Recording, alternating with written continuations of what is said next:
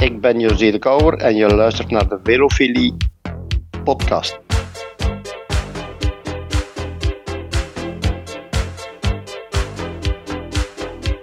Ik ben Peter Winnen en je luistert naar de Velofilie podcast. De Velofilie podcast.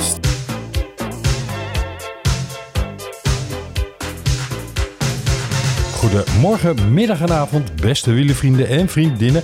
Welkom bij weer een nieuwe Velofilie podcast. We zijn er weer. We zitten nog na te glunderen en na te gloeien van, nou ja, wat wellicht wel de beste Tour ooit was. En heb ik het dan over de Tour de Femmes of de Tour van de Mannen? Daar gaan we het zo nog even over hebben. Ik doe dat niet alleen. Ik ga met jullie samen, luisteraars, en met Jorn. Welkom Jorn. Hoi. Hoi, we gaan door de geruchten en de inmiddels bevestigde wielertransfers heen.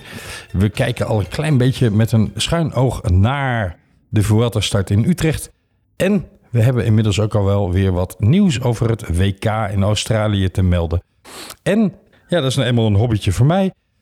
Er zijn spelen, de Commonwealth spelen, de Commonbest, wat is het eigenlijk ook weer? Commonwealth, gemene best, het is maar net welke vertaling je natuurlijk neemt. In ieder geval, de Spelen, de Olympische Spelen. Ik heb me zelfs laten vertellen, het één na grootste evenement qua deelnemers na de Olympische Spelen. Gebaseerd op het voormalig Britse Koninkrijk. Dus eigenlijk een soort Koninkrijksspelen. Als we dat in Nederland zouden doen, zou dat bestaan uit voormalige koloniën of zoiets, hè? Dus met voormalige Nederlandse Antillen. Ik dacht dat je ging zeggen, dat zou het bestaan uit zakdoekje leggen, hobbelzak, hobbelen. Ja, de Koningsdag spelen. Ja, precies. Nee, maar dat is dus weer wat anders. Daar gaan we het niet over hebben. Die Britten nemen dat iets serieuzer volgens mij. Want die hebben er echt een eigen Olympische Spelen van gemaakt. Dus dat, en zo serieus dat daar op de baan geraced wordt. En dat wordt trouwens vanaf 11 augustus ook gedaan voor het EK baanwielrennen. Ga er naar kijken, beste luisteraars. We hebben een mooie afgevaardiging. De Nederlandse mannen, las ik vandaag, zullen niet meedoen aan de individuele sprintnummers, maar wel aan de teamsprint. Althans, dat zeg ik niet helemaal juist. Het nieuw Nederlands talent krijgt de kans op het individuele sprinttoernooi, maar de mannen rijden als teamsprint nog wel. En dan bedoel ik de Olympisch en wereldkampioenen uiteraard. Dus ga kijken en het duo Jan-Willem van Schip en Juri Havik zal weer op de koppenkoers actief zijn. En we hebben ook een prachtige afvaardiging van de vrouwen. Onder andere Sanne Braspennings. Heel mooi. Ga kijken. 11 tot 19 augustus uit mijn hoofd. EK baanwielrennen. Maar er wordt dus ook op de Commonwealth gebaanwielrend. Heb jij toevallig wat beelden voorbij zien komen, Jorn? Ja, en ze waren niet al te fraai als ik heel eerlijk ben. En dat is van een vrij bekende naam. Hè? Mark Walsh, de sprinter van Bora.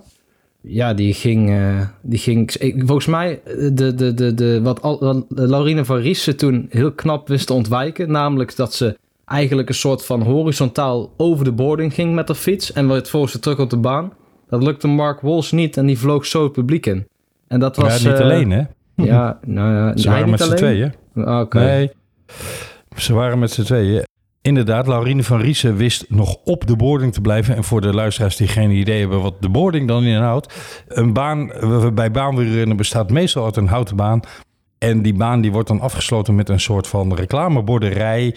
En dat noem je de boarding. En daarachter zit het publiek te kijken. Ja. In dit geval was daarachter niet meer van toepassing. Want er vlogen 2 renners over de boarding heen. Spectaculaire foto's om te zien. Maar je zal er als publiek achter zitten. Dat is niet heel fijn. Nee, en ook gelukkig voor zo'n renner is dat natuurlijk verschrikkelijk. Dat is echt... En ook voor het publiek, hè? Want er was een klein meisje wat vol geraakt werd. Ja. Gelukkig valt het allemaal mee. Nu gaan de stemmen wel om die boarding te verhogen. Of à la het ijshockey daar een soort van... hoge doorzichtige boardingen van te maken. Ja, maar dan kunnen ze bodychecks geven, bedoel je? Bij ijshockey kun je ook een time-out krijgen. Ik weet niet hoe we dat in wielrennen gaan oplossen. Ja, dat is wel een beetje lastig als je dat bij wielrennen gaat doen, hè? In een puntenkoers.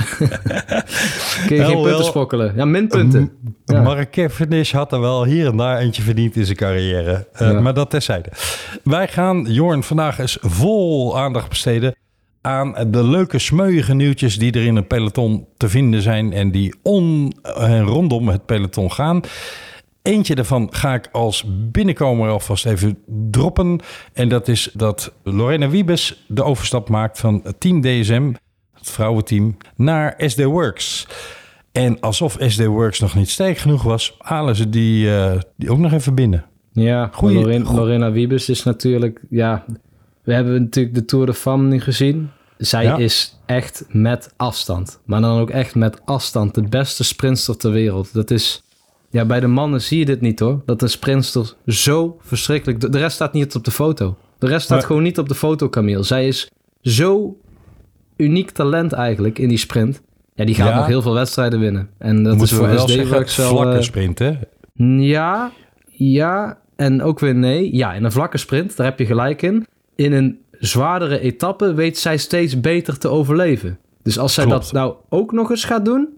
Nou, dan heb je een veelwinnaar te pakken. Dat is niet normaal. Die gaat echt veel koersen winnen nog. En ook klassiekers. Daar kan ik je nu al op een papiertje opschrijven. En dat kan bij SD Works natuurlijk prima. Daar kan ze zich fantastisch ontwikkelen. Ja. Als we het dan toch eventjes over de Tour de Femmes hebben. Nee, we gaan eerst nog even door met de transfernieuwtjes. En we gaan het daarna wat langer over de Tour de Femmes hebben. Want daar valt gewoon veel te veel moois over te melden. Weet je wat ik mooi vind? Als je kijkt naar... wat komt er binnen bij Jumbo-Visma en wat gaat eruit? Dan is dat een opvallend rijtje met name. Wat ik in ieder geval niet verwacht had na zijn ploegreddende gele trui van 2019... was de transfer van Mike Teunissen. Die gaat naar Intermarché-Wanty-Gobert. Ja, volgens mij had hij echt de keuze... ga ik blijven of kies ik voor een nieuw avontuur... Nou, bij Jumbo-Visma is het natuurlijk bekend.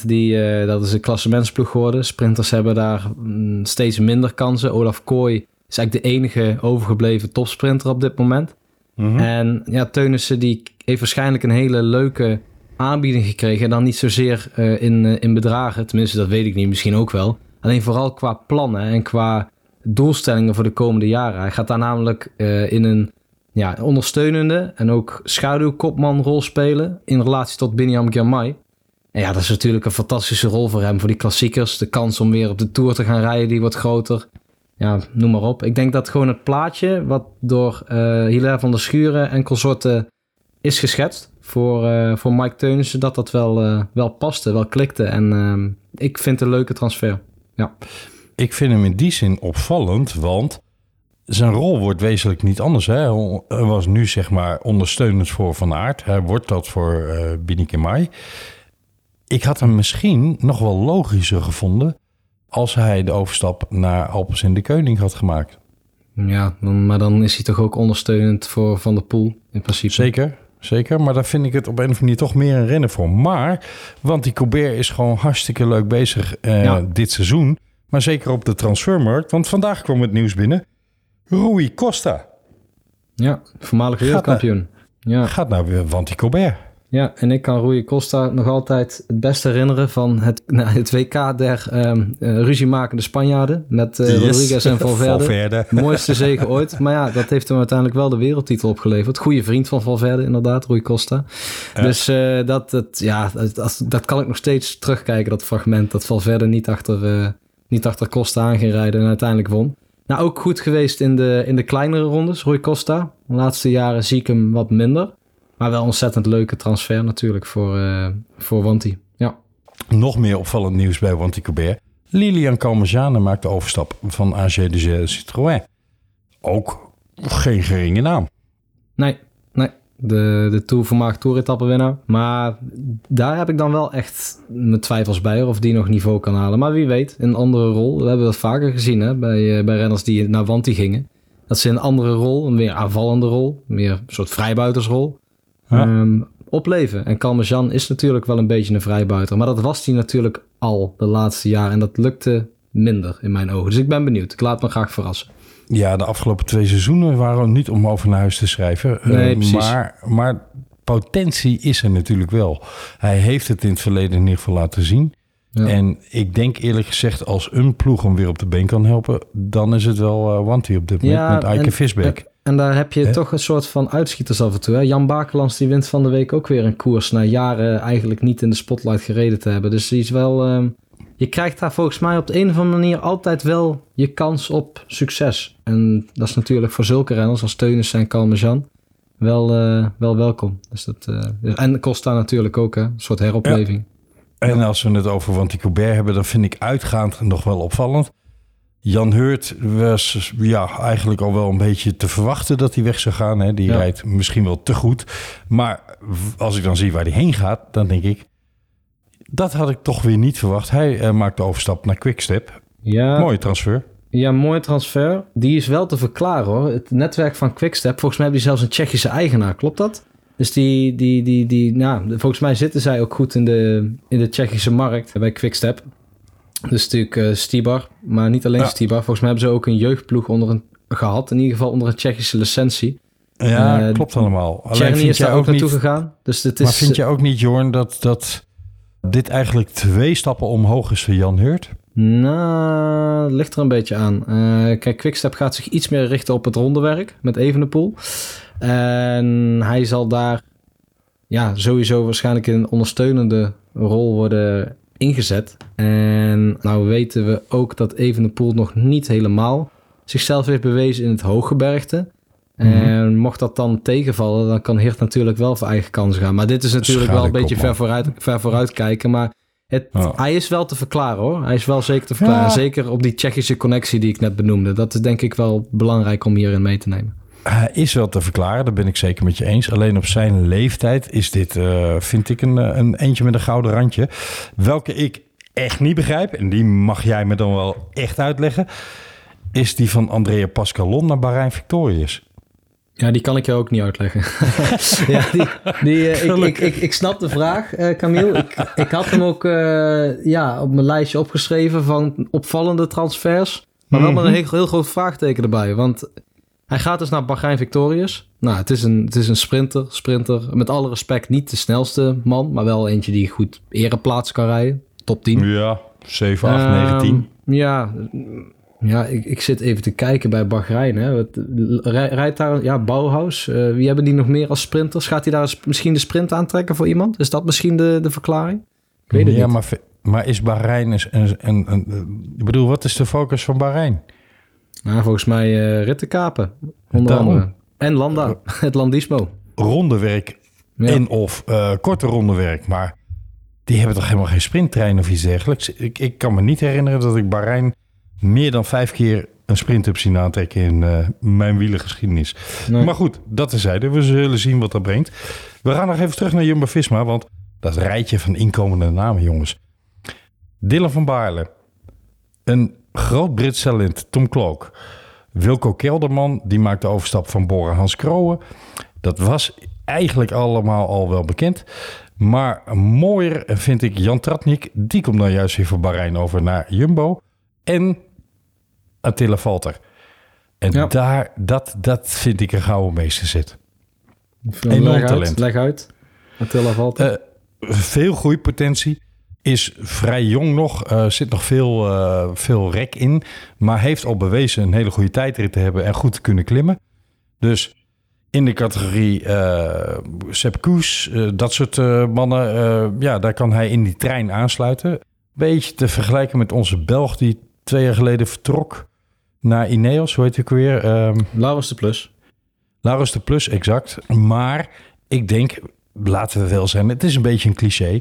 Maar kom je van een Franse ploeg waar ze 's avonds nog aan de chocola en de rode wijn zitten. En je komt in een zodanig gestructureerde ploeg als Jumbo-Visma is. Met alle coaching eromheen. Maar zeker ook met een food app en dat soort grappen. Dan denk ik dat die man grote stappen kan maken. Ik sluit daar helemaal bij aan, Camille. Kijk maar naar Christophe Laporte. Hè? Hoeveel beter die nog is gaan rijden. Dat is echt een meestertransfer geweest afgelopen seizoen van Jumbo-Visma. En bij Attila Valter, dat ben ik helemaal met je eens. Die heeft al laten zien dat hij verrassend goed bergop kan rijden. Dus dat geen top 5 klassement renner, maar wel gewoon goed mee kan in een grote ronde. Heeft ook al even in het roze gereden. Dat was die etappe dat heel België dacht dat Evenepoel dat hij op zijn taai had gepakt. De kop stond er al, hè, bij Sportza. Ja, daar heb ik wel een beetje om gegrinnikt, hè, met dat roze papier nou ja, goed, ik ga verder geen namen van dagbladen hier noemen, maar ja. In ieder geval, Attila Valter, daar waren we gebleven. Ik vind het ook een leuke transfer. Ik ben heel erg benieuwd. Ik denk dat inderdaad voor zijn ontwikkeling... Ja, al die jongens worden in het rondewerk alleen maar beter bij Jumbo-Visma. Dan ga ik ervan uit dat dat bij Attila Valter ook het geval is. En ik ben benieuwd. Leuk ook, Hongarije. Niet bepaald een wielerland. Maar wel, ja, misschien gaat hij ook weer heel veel Hongaarse jongeren inspireren om te gaan wielrennen. Laten we het hopen, want dat is ook belangrijk. Dat wordt een goede koelas op het menu. Ja. Uitgaand bij Jumbo-Visma. Toch ook wel een paar opvallende zaken natuurlijk. Zeker. Tom Dumoulin stopt, dat wisten we al. Ja. Daar hebben we een uitzending aan gewijd. Die kunnen we skippen, ja. Ga die vooral luisteren, luisteraars, als jullie de uitzending het verlangen van en naar Tom Dumoulin nog niet gehoord hebben. Zoals sommige luisteraars zeiden, ik zat met kippenvel op de fiets toen ik die aflevering luisterde. Nou, ga die luisteren. Maar Tom Dumoulin, dat wisten we dus al. David Dekker. Ja, dat is eigenlijk een beetje hetzelfde laken en pak, hè, van... Er blijft weinig te sprinten over als Mike Teunissen. Dus, ja, en hij stokt ook een beetje in zijn ontwikkeling. Maar dat zeg ik een beetje streng hier. Wil ik niet hoor. Alleen, het is... Ben ik niet helemaal met je eens, Jorn. Het klopt, in die zin. Hij heeft niet zoveel kunnen ontwikkelen, want hij heeft enorm veel blessures gehad. Ja, pech, klopt. Pech, ziekte, corona, valpartijen, noem alles maar op. Ja. Maar ik denk nog steeds dat David Dekker, en ook gezien... de begeleiding die zijn vader Erik Dekker erin stopt... dat echt een van de grote talenten is, hoor. Die komt er nog wel in het voorjaarwerk in het sprinten. Het zal waarschijnlijk geen topsprinter worden à la Jacobsen of Groenewegen. Maar ik denk inderdaad een type als Mike Teunissen. En misschien nog wel een tandje scherper, hè? Een tandje sneller daarin. Hij heeft wel ooit die Samain, hè? Le Samain... die heeft hij wel ooit een keer heel goed gereden als belofterenner. Ook bij SEG. Derde, toen, toen zag je wel die potentie. Dat was een loodzware koers. Absoluut. Dus ik ben benieuwd. En, welke ik ook nog wel opvallend vond... Chris Harper, over talenten gesproken die stokken. Chris Harper maakt de overstap naar, men zegt, naar Bike Exchange Jayco. En Chris Harper was 2-3 jaar geleden zo'n talent... dat Jumbo-Visma binnenhaalde... waar eigenlijk de hele wielerwereld wel achterin zat. En waarvan iedereen een latere leeftijd ontwikkeld. Hè? Het is niet, Ja, maar waarvan iedereen zei... dat is een mooie vis die ze binnen hebben gehengeld. Ja, zeker. Dat is niet helemaal geworden wat het was. Al moet ik zeggen, even een zijstraatje... dat hij vandaag derde werd in de tweede rit van de Vuelta a Burgos. Maar dat heeft ook wel even een verhaaltje. Dat had een reden waarom hij derde werd. Ja, kun jij dat uitleggen, Jorn? Nou, Timo Roosen won trouwens. Ik moet heel eerlijk zeggen, ik heb niet de Ronde van Burgos vandaag live gezien. Ik las het op internet van merkwaardige sprint Jumbo-Visma 1, 2, 3. Dacht ik, nou is het weer zo ver? Hebben ze weer een volledig podium? Maar dat kwam omdat ze reden in een treintje voorop. David Dekker als laatste man. Als man die het eigenlijk moest afmaken volgens mij. Ja. 4 man in de trein, David Dekker als laatste, ja. Ja, en vervolgens ging in vierde positie, dus even voorstellen... 3 man van Jumbo-Visma op kop, David Dekker is de vierde man. Ging David Dekker onderuit, daar kon hij niet heel veel aan doen. Het was een ontzettend merkwaardige drempel die daar in één keer lag. Of wat was het? Ja, een drempel eigenlijk. Een soort, bijna niet gezien. Een vluchtheuvel, een hele steile vluchtheuvel die heel slecht stond aangegeven. Een paar mannetjes met een bordje, die zag je eigenlijk helemaal niet. En David Dekker die gaat daar onderuit en die neemt heel het peloton mee. Behalve dus de 3 mannen die op kop reden op dat moment. Dat waren Timo Roosen, Edoardo Affini en Chris Harper. Dus Chris Harper werd derde, Edoardo Affini tweede en sprinter Timo Roosen die werd eerste. Roosen zei trouwens achteraf wel netjes hoor, van dit is niet de manier waarop je natuurlijk wil winnen. Alleen, nee.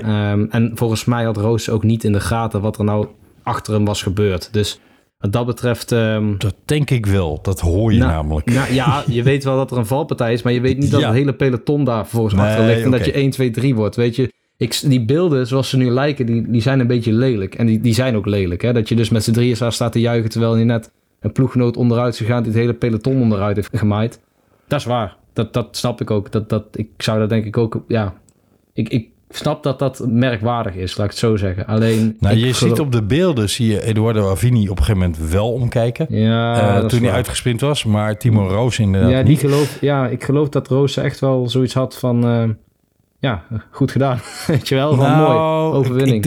Ik denk dat toch niet, Jorn. Want hij sprint op een gegeven moment echt alleen tegen Edoardo Affini. Wat ik overigens ook wel frappant vond. Ja. Hoezo sprint je dat met elkaar uit? Ook wel weer leuk, hè? Sportief. Maar het zag er ook wel weer een beetje komisch uit... om drie Jumbo-Visma-mannen te zien... waarvan de tweede sprint met elkaar gingen. Ja, dat sowieso. Het zag er heel komisch uit. Nee, daar heb je helemaal gelijk in. Hoor. Alleen maar ik weet niet... Ik denk dat hij op dat moment heus wel door had van... hey, er klopt iets niet als Edoardo Affini hier met mij aan het sprint is. Dat is niet helemaal de gang der zaken, zullen we maar zeggen. Ik weet het niet. Ik wil hem best geloven als hij dat zegt... dat hij dat niet helemaal door had. Ik gun hem de overwinning, want dat is een leuke coureur en mooi dat hij deze op zijn cv bij kan zetten. Maar merkwaardig. Hij is merkwaardig, maar uiteindelijk geldt natuurlijk de Gouden Wielenwet. Je moet op je fiets blijven zitten om te kunnen winnen. Dus ja, dat hoort er ook bij. David Dekker overigens heeft niet veel aan zijn valpartij overgehouden. Wat schaafwonden en een gedeukt ego, zei hij, maar verder niet. Ja, maar daar lag wel een stapeltje renners op elkaar. Ballerini. Ballerini lag er ook geschaafd bij. Maar Mauro Schmid, die is er volgens mij uit moeten stappen, dacht ik hoor. Ja. Of was dat je mag één keer raden wie er ook bij lag. Kelderman. Oh god. Jazeker, uiteraard. Ja. Ik wou het niet zeggen, want dat vind ik zo sneu voor die jongen. Maar ja, we moesten... Jay Hindley lag er ook bij hoor, dus in dat opzicht... maakt niet uit. En we moeten hem sowieso benoemen. Hij heeft alleen wat schaafwonden, dus het valt alleszins mee. Ja. Maar het is natuurlijk niet waar je op zit te wachten in de aanloop naar de Giro of maar naar de Vuelta. Laten we dan even voorop stellen, we moesten Kelderman toch benoemen, want ook hij gaat volgend jaar naar Jumbo-Visma, Camille. En die is, dat vind ik wel echt een transfer. Misschien min of meer de vervanger van Dumoulin. Ik denk dat dat je dat een beetje in die lijn moet zien. Het mooie is dat Dumoulin komt natuurlijk uit de opleidingsploeg van Rabo nog. En daar komt Kelderman ook vandaan. Ja, klopt. En Dumoulin, die zette daar waardes neer waarvan iedereen zei... dat is wel een benchmark. En Kelderman, die ging daar nog eens dunnetjes overheen. En Dumoulin spreekt nog altijd met bewondering over wat Kelderman als junior al teweegbracht aan wattages en aan waardes. Sowieso was het wel jammer. Kelderman en Dumoulin hebben natuurlijk samengereden bij Sunweb toen nog. Ja. Dat weten, dat kunnen mensen zich misschien slecht herinneren, maar dat is ook niet gek. Want Kelderman ging onderuit door een motor in die Giro die Dumoulin won. Ik denk dat Dumoulin enorm onzeker is geweest een tijdje in die Giro, die dus uiteindelijk won. Omdat Kelderman, zijn meesterknecht en eigenlijk de sterkste man van zijn ploeg, onderuit ging. En die jongens die liggen elkaar dus schijnbaar ook best wel goed. Dus ik denk dat Kelderman ook wel mooi die rol van Dumoulin kan invullen bij Jumbo-Visma. Mooie aanwinst. En ik denk dat dat past in... we hebben het in de podcast ook wel eens over gehad. Hè? Je mag het niet eens kritiek noemen, maar het idee dat Jumbo-Visma toch voor het Nederlandse talent ook wat moet betekenen. Al kun je natuurlijk zeggen dat Kelderman inmiddels een gevestigd naam en geen talent meer is, maar dat terzijde. Maar het zou toch zo mooi zijn als er een Nederlandse coureur, en dat is dan ultra-chauvinistisch wat ik hier zeg, ik realiseer me dat heel goed luisteraars, maar dat er een Nederlandse coureur in staat is om voor een podium te vechten in de Tour. Kijk naar Dumoulin in 2018. Kijk naar Steven Kruiswijk in 2019. Dat zijn toch zaken die toegevoegde waarde geven aan zo'n sponsorschap. Want dan leeft het nog meer onder het Nederlandse publiek. Overigens denk ik dat het publiek voor Jumbo-Visma inmiddels wereldwijd is. En absoluut niet meer Nederlands alleen. Denemarken dus populair, opzicht... Noorwegen. Noorse talenten die overigens wel op dit moment aan de A-selectie toegevoegd gaan worden hè, volgend jaar. Onder andere de wereldkampioen bij de junioren. Dus dat per Strandhagen is. Dus dat wordt ook nog wel een grote, denk ik. Dus daar ook rekening mee houden. Hè. Visma is volgens mij een Noorse sponsor. Dus ook belangrijk voor hun. En als we het toch over opleidingsploeg hebben. In de afgelopen Tour zat Axel Merckx bij Fifle Velo. Natuurlijk bekend van zijn jaren met... zijn opleidingsploeg. En dat soort ploegen zijn zo belangrijk. En een ploeg die dat de afgelopen jaren heel goed gedaan heeft. Bestaan pas 4 jaar. Maar laten wel telkens zien dat doorstroming van hun talenten... dat heel goed geborgd is Groupama-FDJ. Ja. Er gaan maar liefst 7 junioren de overstap maken volgend seizoen... naar de hoofdmacht. En dat verdient toch wel een applaus. We hebben vaak een beetje gekscherend en lachend kritiek op die Franse ploegen... Maar dit doet Groupama-FDJ toch wel heel goed hoor. Ja, doen ze heel goed. Maar de vraag is of ze ook allemaal blijven behouden. Hè? In het verleden... maar dat is punt 2 hè? Het gaat erom. Precies. Ze bieden in ieder geval die kans. En dat vind ik mooi. Dat is ook zo. Maar Het gaat wel om dat je ze ook weer behoudt. En er waren ook best wel wat Nederlanders. Hè? Was het Lars van den Berg, Marijn van den Berg, allebei? Ja, precies, allebei. Die komen daar oorspronkelijk vandaan. En ja, dat is de vraag of die daar ook... die zijn er uiteindelijk volgens mij ook niet gebleven, tenminste.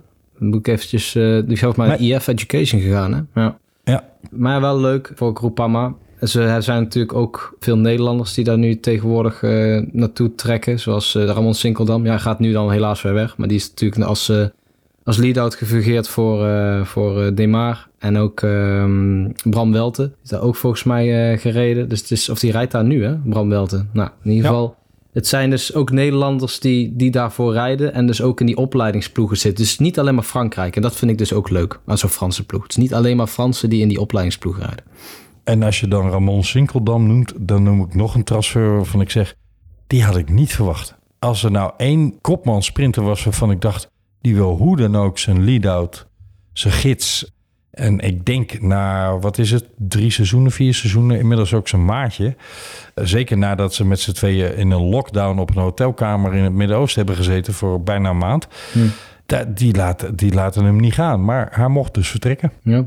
En ik heb het over Arnaud Demar. Hè? En, verrassend vind ik, hoor. Ja.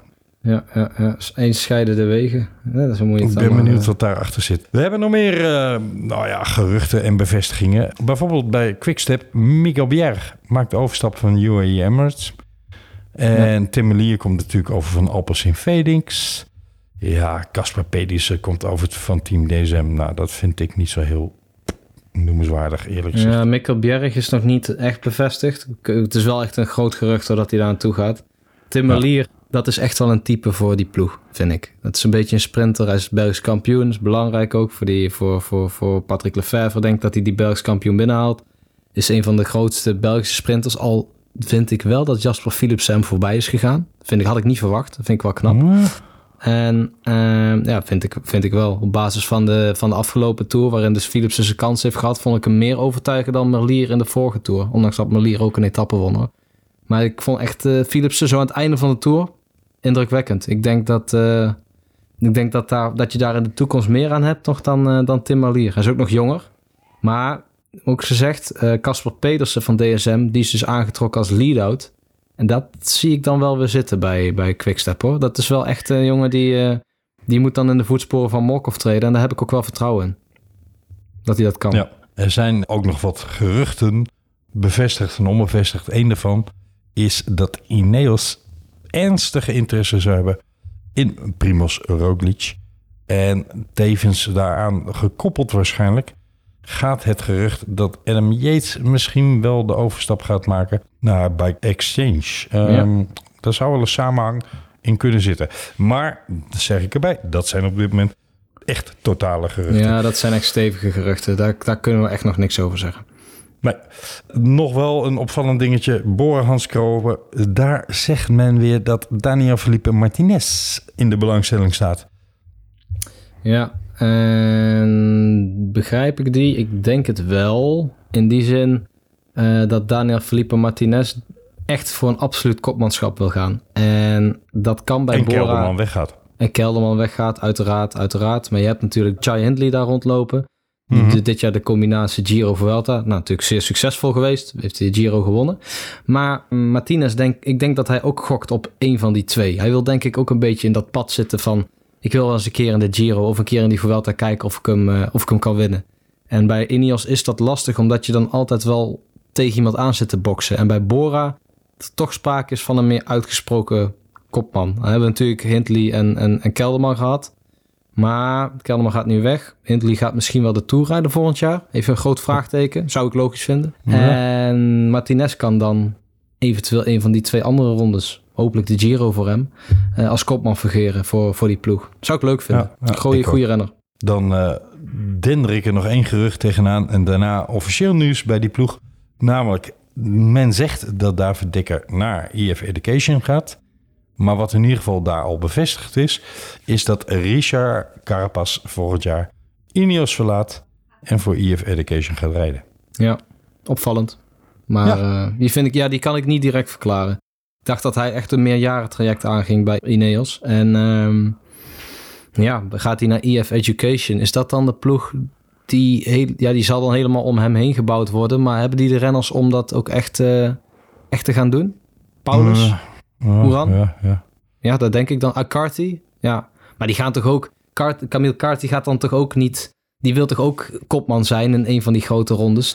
Je kunt toch niet al die jongens in één ronde stoppen? Ik neem aan dat Carapaz ook de Tour een keer wil proberen te winnen. Nou, dat is misschien met het oog op de Tour dat hij naar die ploeg gaat. Ga je dan al die jongens in één ploeg stoppen? Ja, het kan hoor. Alleen ik weet niet of zij daar allemaal mee akkoord gaan. En Paulus die wil ook voor etappenzeges kunnen gaan. Tenminste, zo'n renner vind ik dat. En Carty heeft in het verleden ook als kopman gefungeerd.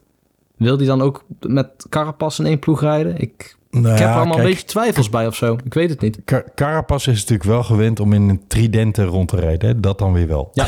En dan zijn eigen gang te gaan. Ja, en het gerucht gaat ook dat Amador meegaat. Die vind ik dan wel weer logisch als Carapaz weggaat dat hij die meeneemt. En dan sluiten we af met het sterkste gerucht van allemaal. Onbevestigd. En ik geloof er eerlijk gezegd geen bal van. Maar het gerucht gaat... dat Alejandro Valverde stopt. Dat is... daar geloof ik geen zak van, Camille. Die man die gaat nog door als wij al lang... ik wou zeggen dood en begraven liggen. Maar dat lijkt me wel heel cru om hier in de podcast te gaan benoemen. Maar hij zal wel stoppen. Daar laten we het daarop houden. Maar het kan me nog steeds geen peloton voorstellen zonder Alejandro Valverde. Hè. Ik bedoel, ik kijk sinds ik, 5, 6 jaar ben... Die man die heeft altijd meegereden. Ja, dat is... Nou, goed. Ik moet er nog even aan gaan winnen, denk ik dadelijk, als hij weg is. Ik denk dat UAE nog even stevig aan de bak moet... om hun conceptploeg voor de Tour van volgend jaar in de steigers te zetten. Want daar zullen ze toch wel wat een en ander moeten aan gaan verbouwen. Wie dat niet doen, want die hebben onder andere... de Nederlands kampioen tijdrijden... een Bauke Mollema voor 4 jaar verlengd.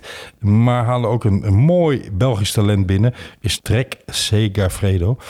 Want Thibaut Nys, jawel, de zoon van natuurlijk Sven Nys... is daar vastgelegd voor de hoofdmacht. Mooi.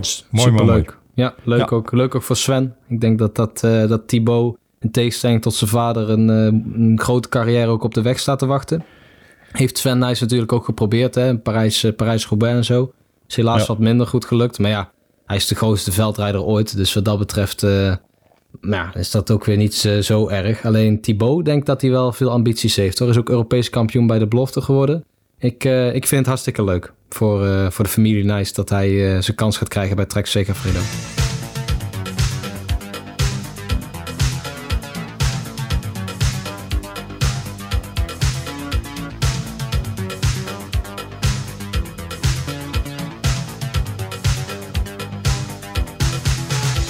Ga ik jou een gewetensvraag stellen en dat vormt tevens een bruggetje naar ons volgende onderwerp. Wie is bij de vrouwen de grootste veldrijder ooit? De grootste veldrijder bij de vrouwen ooit? Is dat dan ook gewoon Marianne Vos? Ja, natuurlijk. Dat kan toch niet anders? Daar kunnen we niet meer eens over twijfelen, Camille. Marianne Vos is gewoon de grootste aller tijden ooit op een fiets. Eddy Merckx, die komt er niet eens bij in de buurt. Sorry alle Belgen die eventueel luisteren. Maar Marianne Vos is gewoon de greatest of all time. Jorn, geen twijfel mogelijk. Luister jij al langer naar de podcast dan dat je meedoet? Ja, hè? Want dit is iets wat ik al jaren roep. Marianne Vos is de GOAT. Niet bij de vrouwen, nee, gewoon de GOAT. Nee, daar ben ik het helemaal mee eens. Ik luister al vrij lang, Camille. Maar dit vind ik ook. Hier sta ik 100% achter. Marianne Vos is echt in zoveel disciplines de allerbeste geweest. Of nog steeds, al jaren. En nu met die Tour de Femmes. Ja, Camille, dat was toch prachtig. Marianne Vos die daar die etappes wint. Even in het geel, behoorlijk lang in het geel rijdt. En uiteindelijk die groene trui meeneemt. Dat is echt de kers op de taart van haar carrière. En wie weet hè, dat ze dadelijk misschien weer die regenboogtrui wint in Australië. Ik zou het fantastisch vinden. Echt groot respect voor Marianne Vos. Denk je dat ze dan stopt?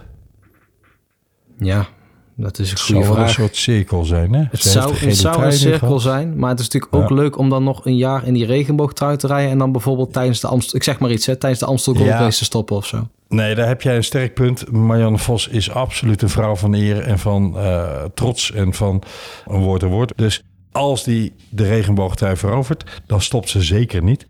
Want die vindt het veel te ongepast om de regenboogtrui dan niet vertegenwoordigd te hebben in het peloton. Zou Annemiek, dus zou Annemiek van Vleuten stoppen als ze de regenboogtrui pakt? Even een gewetensvraag.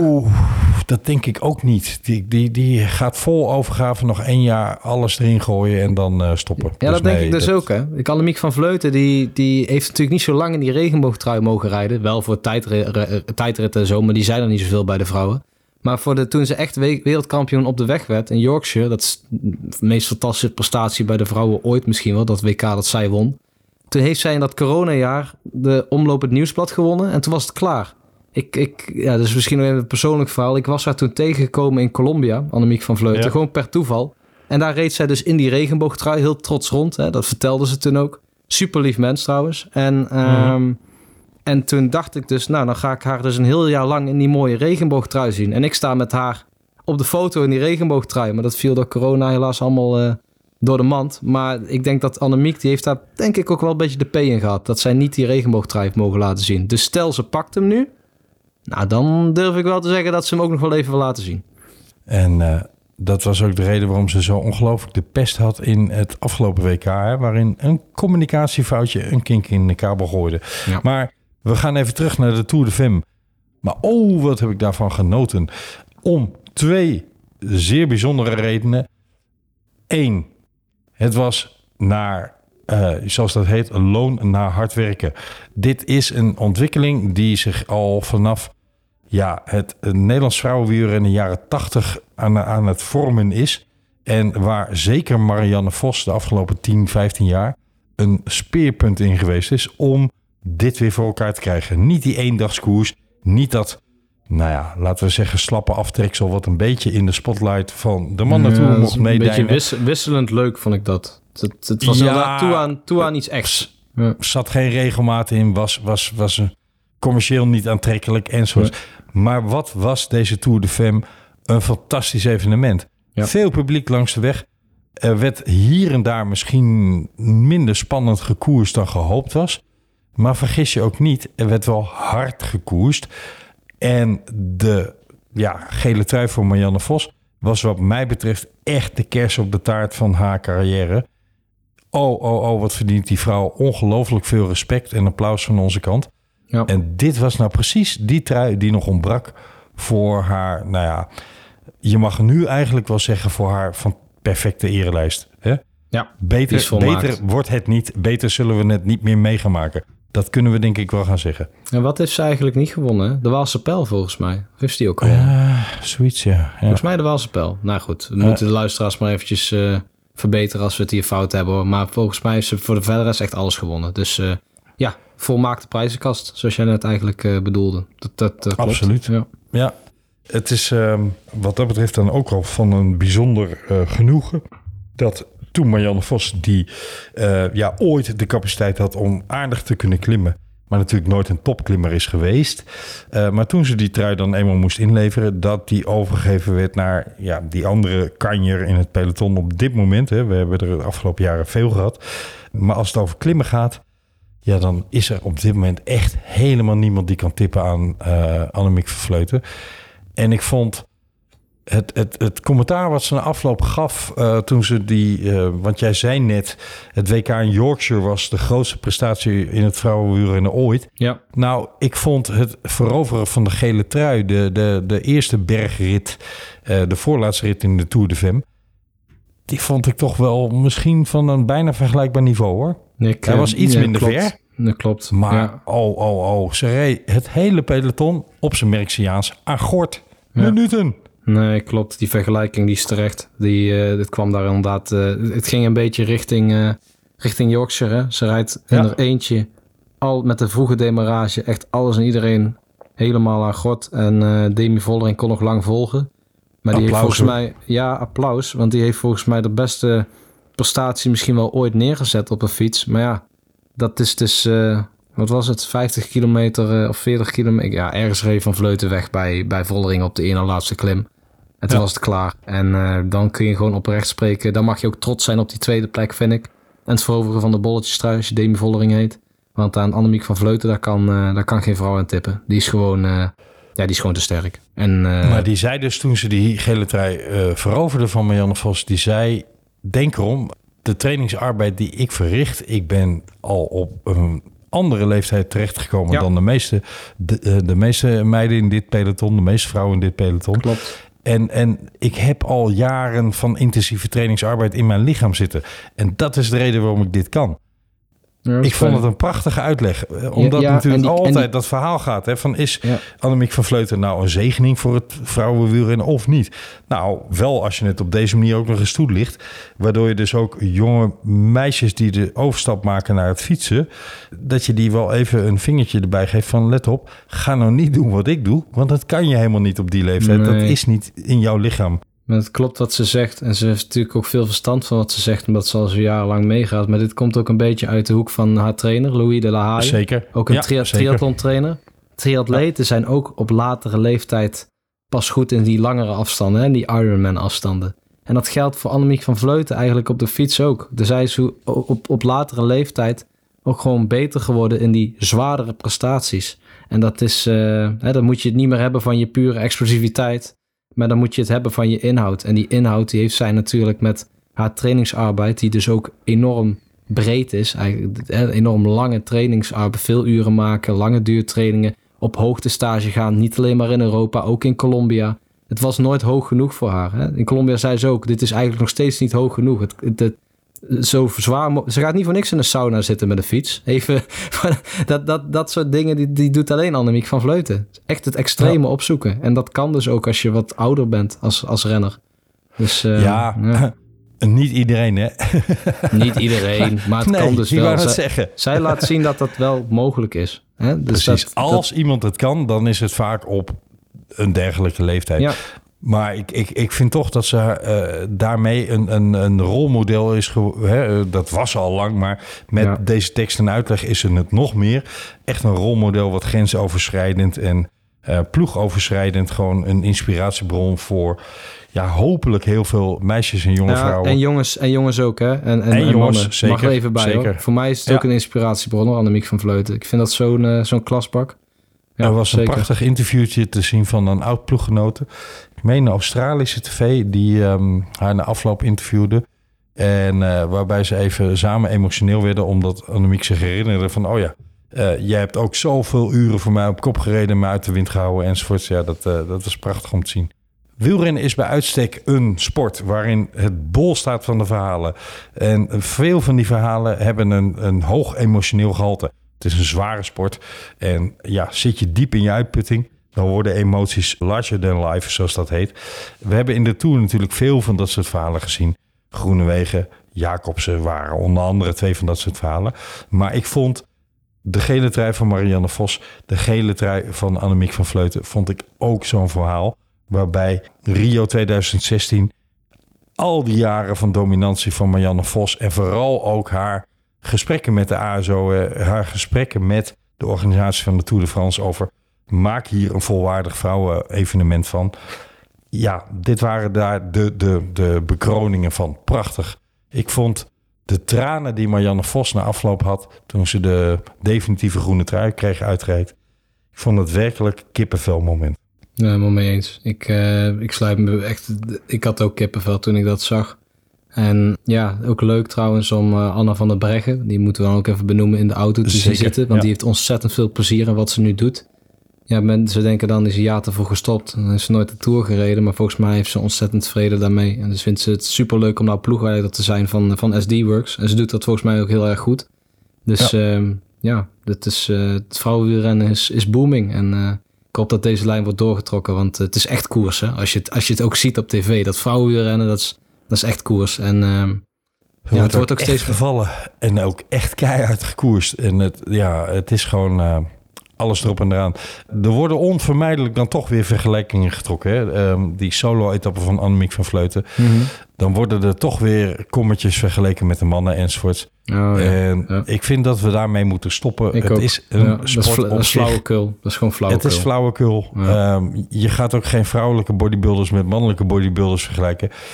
We laten ook geen 100 meter mannen en vrouwen tegen elkaar lopen. Het zijn twee verschillende sporten. Nee. En Het is zo prachtig.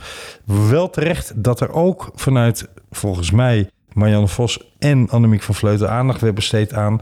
Ga die kalender voor de vrouwen nou niet in één keer, in één klap, gigantisch uitbreiden. Want daar is dit peloton nog helemaal niet aan toe. Nee. Er zijn de salarissen nog niet geschikt voor. En de rensters dreigen daarmee overbelast te raken als er nog veel meer koersen aan toegevoegd gaan worden. Want eerst moeten die ploegen een bredere financiële basis krijgen, dat er meer rensters aangetrokken kunnen worden. Precies, die ploegen zijn niet zo groot. Ze individueel minder koersen hoeven te rijden.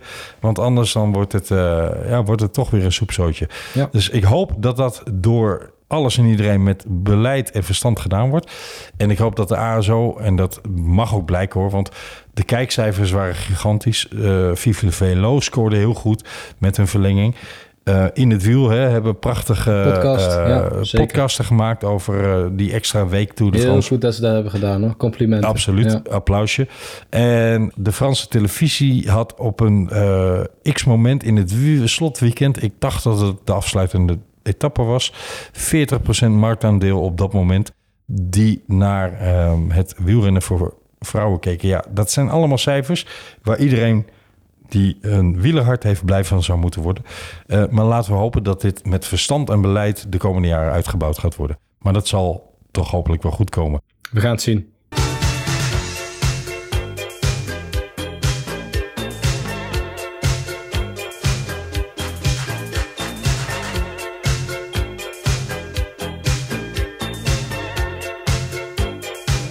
Wat ook met verstand en beleid gedaan is, is de Vuelta naar Nederland halen. Daar was natuurlijk al vanwege corona eerder sprake van, maar het gaat dan toch gebeuren. We starten dit jaar in Utrecht op 19 augustus. Vertrekken we en dan gaan we de dag erna, dat is een vrijdag, dan gaan we de dag erna van Den Bosch naar Utrecht terug. En dan hebben we op zondag nog een rit Breda uit mijn hoofd. Ik moet nog wel een beetje in het parcours duiken, maar ik heb er toch al ongelooflijk veel zin in, hoor. Ben jij wel eens bij een live start van een grote ronde geweest, Jorn? Bij een live start van een grote ronde? Ja, in Nederland bedoel ik. Nee. Ik ben niet in... volgens mij is Wesley wel toen in Rotterdam geweest. Ik niet, hoor. Nee, en ook niet in Utrecht. Dus Rotterdam, Apeldoorn, Den Bosch, Utrecht, gehad, hè? Den Bosch, Groningen natuurlijk, Amsterdam. We zijn inmiddels, denk ik, misschien wel nummer 1 land wat betreft start van een grote ronde. Ja. Volgens mij zijn wij dat. Ja, dat zijn we sowieso. Ja, eens. Buiten het organiseren. Nee, buitenlandse Grand Départ. Ja, klopt. Dan doen we toch met z'n allen iets goeds. En ik wil ook alle luisteraars massaal oproepen. Ga lekker die kant uit. Ga langs het parcours staan. Trek niet allemaal de binnenstad van Utrecht in. Is natuurlijk ook mooi. Maar je kunt er donder op zeggen dat dat ernstig druk gaat worden. Maar ga vooral ook langs dat parcours van Den Bosch naar Utrecht staan. Genoeg leuks om te zien. Vliegen de bidonnetjes om de oren enzovoorts. Kun je die mooi verzamelen. Dus ik roep iedereen op, ga lekker kijken. Want wat die Denen konden in de Tour, dat moeten wij toch ook kunnen? Ik hoop het. Toch? Ja, jawel. Ik geloof daar wel in. Ja, zeker. Ik heb hem nog niet definitief zien staan als in bevestigd. Maar de organisatie van de Vuelta en Pro Cycling Stats vermelden dat Egan Bernal gaat starten in de Vuelta. Ja, ik durf daar nog niks over te zeggen. Ik heb die jongen zo hard de kreukels zien liggen. Carapaz gaat in ieder geval sowieso starten voor Ineos. Volgens mij is dat het plan. Het zou natuurlijk fantastisch zijn als Bernal daarbij aansluit. Dus heeft Ineos gelijk. Twee toppers als Bernal tenminste een beetje hersteld is. Wat ook leuk is wat volgens mij Ethan Hayter meegaat bij Ineos. En die is natuurlijk voor de etappenzegers ben ik daar heel erg benieuwd naar. Hoewel dat toch altijd een beetje een toch niet vaak klassieke massasprints. Vaak ook een beetje een sprintje met een aankomstje bergop, maar kort. Explosief, met andere woorden. Daar zocht ik naar. En Ethan Hayter is dat wel bij uitstek. Dus dat... ik denk dat dat wel leuk is om mee te nemen voor die ploeg. Ook voor een moment ook op etappenzegers. Er zijn ook een paar namen die niet gaan. Primož Roglič gaat niet vanwege twee gebroken. Ja, is daar nog wel een slag om de arm, hè? Gaat zeer waarschijnlijk niet, laten we het dan zo zeggen. Ja, zeer waarschijnlijk Niet. Tegen balkenruggenwervels, hè? Ja, dat was de schade van de Tour. Wat gaat die ploeg dan doen? Want die hebben dan verder dan geen echt uitgesproken kopman voor het klassementswerk. Gaan ze dan met Olaf Kooi even eentje tussendoor gooien? Voor de sprint? Ja, zou zomaar kunnen. Ik vind het leuk. Je staat toch in Nederland? Dan ga je toch met Olaf Kooi en met Teunissen en met Affini, Roos eventueel, zo'n sprinttrein. En dan mogen Koes en bijvoorbeeld in Geesink... Geesink lekker voor etappenzegers gaan, joh. En die Dennis, en die kan ook... dat zou toch fantastisch zijn als een Jumbo-Visma gewoon voor etappenzegers gaat? Ja, joh. Dat zie ik al helemaal voor me. Dat hoeft helemaal geen probleem te zijn dat die Roglic daar niet is. Wat een prachtige Vuelta was dat in 2009 uit mijn hoofd, of 2010. Het duel tussen Geesink en Valverde. Geesink toen nog in de gouden leiderstrui, hè, die inmiddels weer rood geworden is. Maar toen was hij nog goud. Toen was hij nog goud, mooi, ja. Amarillo. Ja. Geweldig. Ja. Geesink gaat gewoon overigens nog een jaar door. Hè? Dat is mooi nieuws bij de ploeg. Maar er ontbreekt nog een grote naam op de startlijst van de Vuelta. Inmiddels officieel afgezegd. Tadej Pogačar. Ja, begrijpelijk. Jammer, begrijp hem wel. Hij wil zich volgens mij ook wel een beetje op de najaarsklassiekers richten. En op het WK. Ja. Dat vindt hij denk ik ook gewoon leuker. Het is ook een wielrenner die volgens mij heel veel plezier heeft in wat hij doet. Hij heeft nu de Tour een paar keer gewonnen. Nou, dit jaar helaas niet voor hem. Ik denk dat hij zoiets heeft. Ik wil liever een paar grote wedstrijden winnen nog aan het einde van dit jaar. Dan dat ik me in de Vuelta helemaal over de kop moet rijden 3 weken lang. En dat heb ik dit jaar al een keer eerder gedaan. Dus ik denk dat hij dat gewoon een voorkeur van hem was. En dat die ploeg zoiets had van prima. Dan gaan wij met Almeida. En met McNulty en met Majka, eigenlijk gewoon een beetje de andere grote jongens voor het rondewerk in die ploeg. Gaan wij lekker met die jongens naar de Vuelta trekken. En wie weet dat Marc Soler nu wel goed uit de hoek komt. Maar Almeida is daar denk ik wel kopman dan, hoor. Dus die verwacht ik wel. En Akkerman, die won van de week nog. Ja, in de Ronde van Polen. Terugweg. Een hele rare aankomst trouwens. Dat is echt een hele vreemde aankomst. Daar gaan we het nu niet te veel over hebben. Maar Akkerman gaat dus waarschijnlijk ook naar de Vuelta. En dan heb je een beetje een combinatieploeg. Hè? Een beetje Jumbo-Visma met Roglic en Groenewegen van een paar jaar terug. Precies. Wordt leuk hoor, die Vuelta. Mooi parcours uitgetekend. En de Vuelta is de afgelopen jaren gewoon mega aantrekkelijk. Ook mega zwaar, maar ook mega aantrekkelijk. Ja. Dus dat wordt weer 3 weken feest. Ik hoop het. Wij gaan na al dat geweld en zeker ook na het WK... nog wel eens langer terugblikken op het seizoen. En dan ook nog wel eens de vragen stellen over... wat moeten ploegen nou voor volgend jaar? Wat is nou eigenlijk, zeg maar, de grand lesson van deze Tour de France geweest? Kan dit op deze manier voortgezet worden door diverse ploegen? Maar dat doen we lekker aan het eind van het seizoen. En dan heb ik toch even het WK gedropt. En jij had daar nog een nieuwtje over. Ja, want Wout van Aert gaat... niet de tijdrit rijden op het WK. Dat is bevestigd. Hij gaat dus volledig voor de regenboogtrui. Simpelweg omdat hij het te zwaar vindt om het te combineren. En daar valt waarschijnlijk ook wel wat voor te zeggen. Hè. Het is een WK aan de andere kant van de wereld. Zeker niet onderschatten. Hè. Dat heeft enorme impact. Een beetje hetzelfde als met de Olympische Spelen. En ja, dat is gewoon te zwaar. Dat vindt hij zelf. En België gaat dus niet van start in de tijdrit met Wout van Aert. Waarschijnlijk dan wel met Evenepoel. Ik wou zeggen. Ja. Maar niet met Van Aert. En Van Aert gaat dus volledig voor de regenboogtrui. En de vraag is of hij hem dit jaar dan wel weet te pakken, Camille. Het zou mooi zijn, hè? Het zou wel leuk zijn voor een aantal tweede plaatsen. Ja. Ja, dat is hem ook wel gegund. Hè? Dat is een beetje de volgende stap in zijn palmares natuurlijk. Die regenboogtrui. Die moet hij toch een keer in zijn carrière veroveren, zou je zeggen. Maar als Wout van Aert hem daar kan veroveren... dan is er ook nog een andere renner... die daar stevast bijna in Nederland bij genoemd moet worden... en kan worden. En dat zou natuurlijk ook schitterend zijn. Ja, dan bedoel jij de Nederlandse troef. Ja, had een hongerklopje in Yorkshire. Ja, dat is nog steeds... wat een WK was dat, ja. Dat uiteindelijk Pedersen daar boven kwam drijven... en dat je eigenlijk... Van de Poel al had opgeschreven, hè? Trentin. Nee, geen Trentin, Pedersen. Ja, ongelooflijk, ja. Het was echt een bizar WK. Ja, goed. Absoluut. Maar goed, wat dan wel voor een andere Nederlandse coureur goed nieuws is... is dat Wout van Aert niet op de tijdrit start. Althans, semi-goed nieuws, laten we het zo zeggen. Al denk ik dat zijn opvatting erover anders zal zijn, want hij wil alleen maar de beste van de beste verslaan. Maar Tom Dumoulin gun ik super van harte dat hij zijn carrière daar schitterend afsluit. Ik ook. Met een podium. Ja. Ik hoop, maar ik denk dat dat onrealistisch is, dat het er een podium met een gouden glans is. Maar het zou prachtig zijn als hij daar op een podium staat. Zeker. Zeker. Dat gunnen we hem denk ik allemaal. En wie weet, hè? Ik bedoel, er zijn genoeg andere gegadigden. Maar schrijf Tom niet af. De Olympische Spelen was natuurlijk een fantastische prestatie. Hè? Dat die zilveren, met die zilveren medaille. En dat had ook weinig mensen zien aankomen.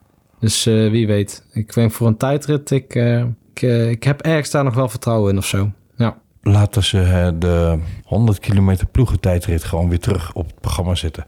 Prachtig nummer, jongens. Nou, heb jij dat ook al een keer eerder in de podcast benoemd, Camille? Denk het wel. Zeker. Ik geloof het wel, ja. Maar ik ben een tijdritbeest, dat weet je. Ja, ik ook. Maar jij doet dan weer denken aan de tijden van Rob Harmeling en Maarten Ducro en zo. Ja. Zeker. En voor de echte geïnteresseerden, die kunnen... Maar dan moet je even zelf naar gaan googelen. Maar die kunnen dan een mooie fietsvakantie doen. Dan kun je onder andere met Rob Harmeling over... Ik ben even kwijt welk parcours. Ik dacht dat dat een aantal etappes van de Tour van dit jaar is die je kunt gaan rijden. Ah ja, ik weet het alweer. Is het niet... Nee, het is niet de Ride van volgend jaar. Maar google maar even op de naam Rob Harmeling. Daar kom je vanzelf tegen. Dat je een leuk parcours... Marco Bogert is er geloof ik ook bij. Dat je met een paar oud-profs... Ja, een mooi aantal etappes kunt rijden in hun kielzog. Ja, met Rob Harmeling, dat is dan toch wel leuk. Hè? Dat is toch een spraakmakend...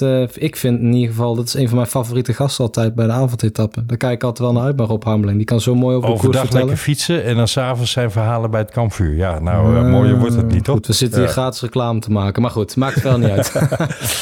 Over gratis reclame, dat heb ik overgeslagen. Ga ik nu toch nog even doen. Ga je nou op vakantie naar Turkije? Ik ben er net geweest. Ga dan even naar Emel Pension. Dat heet Emel, Eduard, Marie, Eduard, Leo, Pension. Dat ligt een 20 kilometer buiten Kusadasi. En dat ligt weer een uur of 2 van Izmir af. Is een prachtige streek, niet zo heel toeristisch. Maar wat er fantastisch aan Emel Pension is... Het is van een Nederlandse vrouw en een Turkse man... is dat ze daar een aantal personeelleden hebben rondlopen. Ja, dat is oneerbiedig gezegd. De staf. En die maken het werkelijk hemel op aarde om daar te zijn...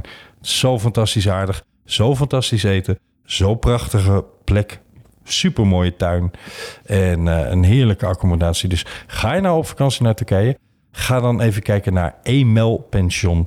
Ik gooi gewoon gratis en voor niets die naam erin. Ik heb er geen belang bij, behalve dat ik daar van vakantie terugkwam en dacht... deze mensen verdienen het wel om even genoemd te worden. Fantastisch, echt waar. Tot zover deze reclame. Jorn... Ja. Ik heb zin in de Vuelta start. Wij gaan iets doen, maar we moeten nog even agenda technisch uitvinden wat we precies kunnen doen. Ja, wordt het de vrijdag in Utrecht? Wordt het de zaterdag in Den Bosch of in Utrecht? Of gaan we naar, nou ja, wat toch een beetje jouw heimat is. Nou ja, niet die stad, maar wel het gebied. Gaan we naar Breda. Ja, gezellig. En wat ik tot nu toe ernstig heb kunnen vermijden... maar ik wil je er dan toch aan het eind van deze uitzending... want dan gaan we toch afsluiten... nog maar even mee feliciteren... is met de Johan Cruijffschaal. Want jij als PSV-fan en ik als Ajax-fan... hebben daar verschillende belangen in. Ja. En dus bij deze gefeliciteerd. Nou, hartstikke bedankt Camille. Ik neem deze felicitatie, steek ik in ieder geval in mijn zak... En hopelijk mag je dit aan het einde van het seizoen weer gaan doen. Want dan hoop ik dat het... Dan ga ik er nog iets meer mee pronken. Maar goed, voorlopig hou ik het hierbij. Als het aan het eind van het seizoen aan de orde is... ga ik het absoluut niet noemen. En als jij het noemt, knip ik het eruit. Nou, dat wou ik zeggen. Dat is dan geen deal. Maar dan ga je het alsnog uitknippen. Dus dat is een beetje flauw. Of dan zeg ik gewoon off-topic, het is een wielenpodcast. Okay. En daar houden we het ook bij, mensen. Een wielenpodcast. Wat we wel gaan doen, wil ik nog om als allerlaatste afsluiter even te noemen. Ergens in de week van 2 tot 9 oktober zijn wij onderdeel van een wereldrecordpoging podcasten. En dat gaat plaatsvinden bij Beeld en Geluid in Hilversum. Daar waar we ook van deze tour, deze zomer... een podcast hebben we opgenomen met Gio Lippens. En waar Radio Tour de France werd opgenomen. En Wij zijn gevraagd om daar weer deel van te willen uitmaken. De poging is om 200 uur lang podcasten, ik denk zelfs dat het achter elkaar is te maken. Jullie zullen nadere informatie ontvangen als wij die hebben. Maar in ieder geval, heb je nou in de week van 2 tot 9 oktober een gaatje in je agenda? Hou die dan even zo. Dan kun je daar als publiek bij aanwezig zijn. Maar nogmaals, we zullen nadere informaties noemen als we die hebben. Jorn, voor nu, dankjewel. Yes. En geniet wat minder van de Ronde van Portugal. Ja. Want daar is het een en ander aan de hand met politieinvallen. Daar gaan we het niet over hebben. Ja. Nee, maar sla die maar lekker over. Er wordt minder laag gevlogen dit jaar. Zeer waarschijnlijk. En als we dan toch op die tour afsluiten, Miguel Angel Lopez is inmiddels weer niet meer geschorst en mag gewoon in de Vuelta gaan starten. Ben benieuwd hoe dat verhaal nog een staartje krijgt. Tot zover deze aflevering, beste luisteraars. Wij melden ons binnenkort weer. En dat zal dan een voorbeschouwing zijn op de Vuelta de España. En dat kan nog wel eens een heel leuk feest worden. In de tussentijd zal de uitgestelde, want die had al lang online moeten staan, maar tijd dringt nog wel eens, de uitgestelde beste ronde ooit van Jeroen online komen. En Jorn, geef ik jou wat huiswerk mee. Nou. Want als nieuw lid van dit team moet jij toch ook met een beste grote ronde ooit komen. Nou, dan, en dat mag een Vuelta, een Giro of een Tour zijn. Hè? Dat hoeft zeker niet een Tour te zijn.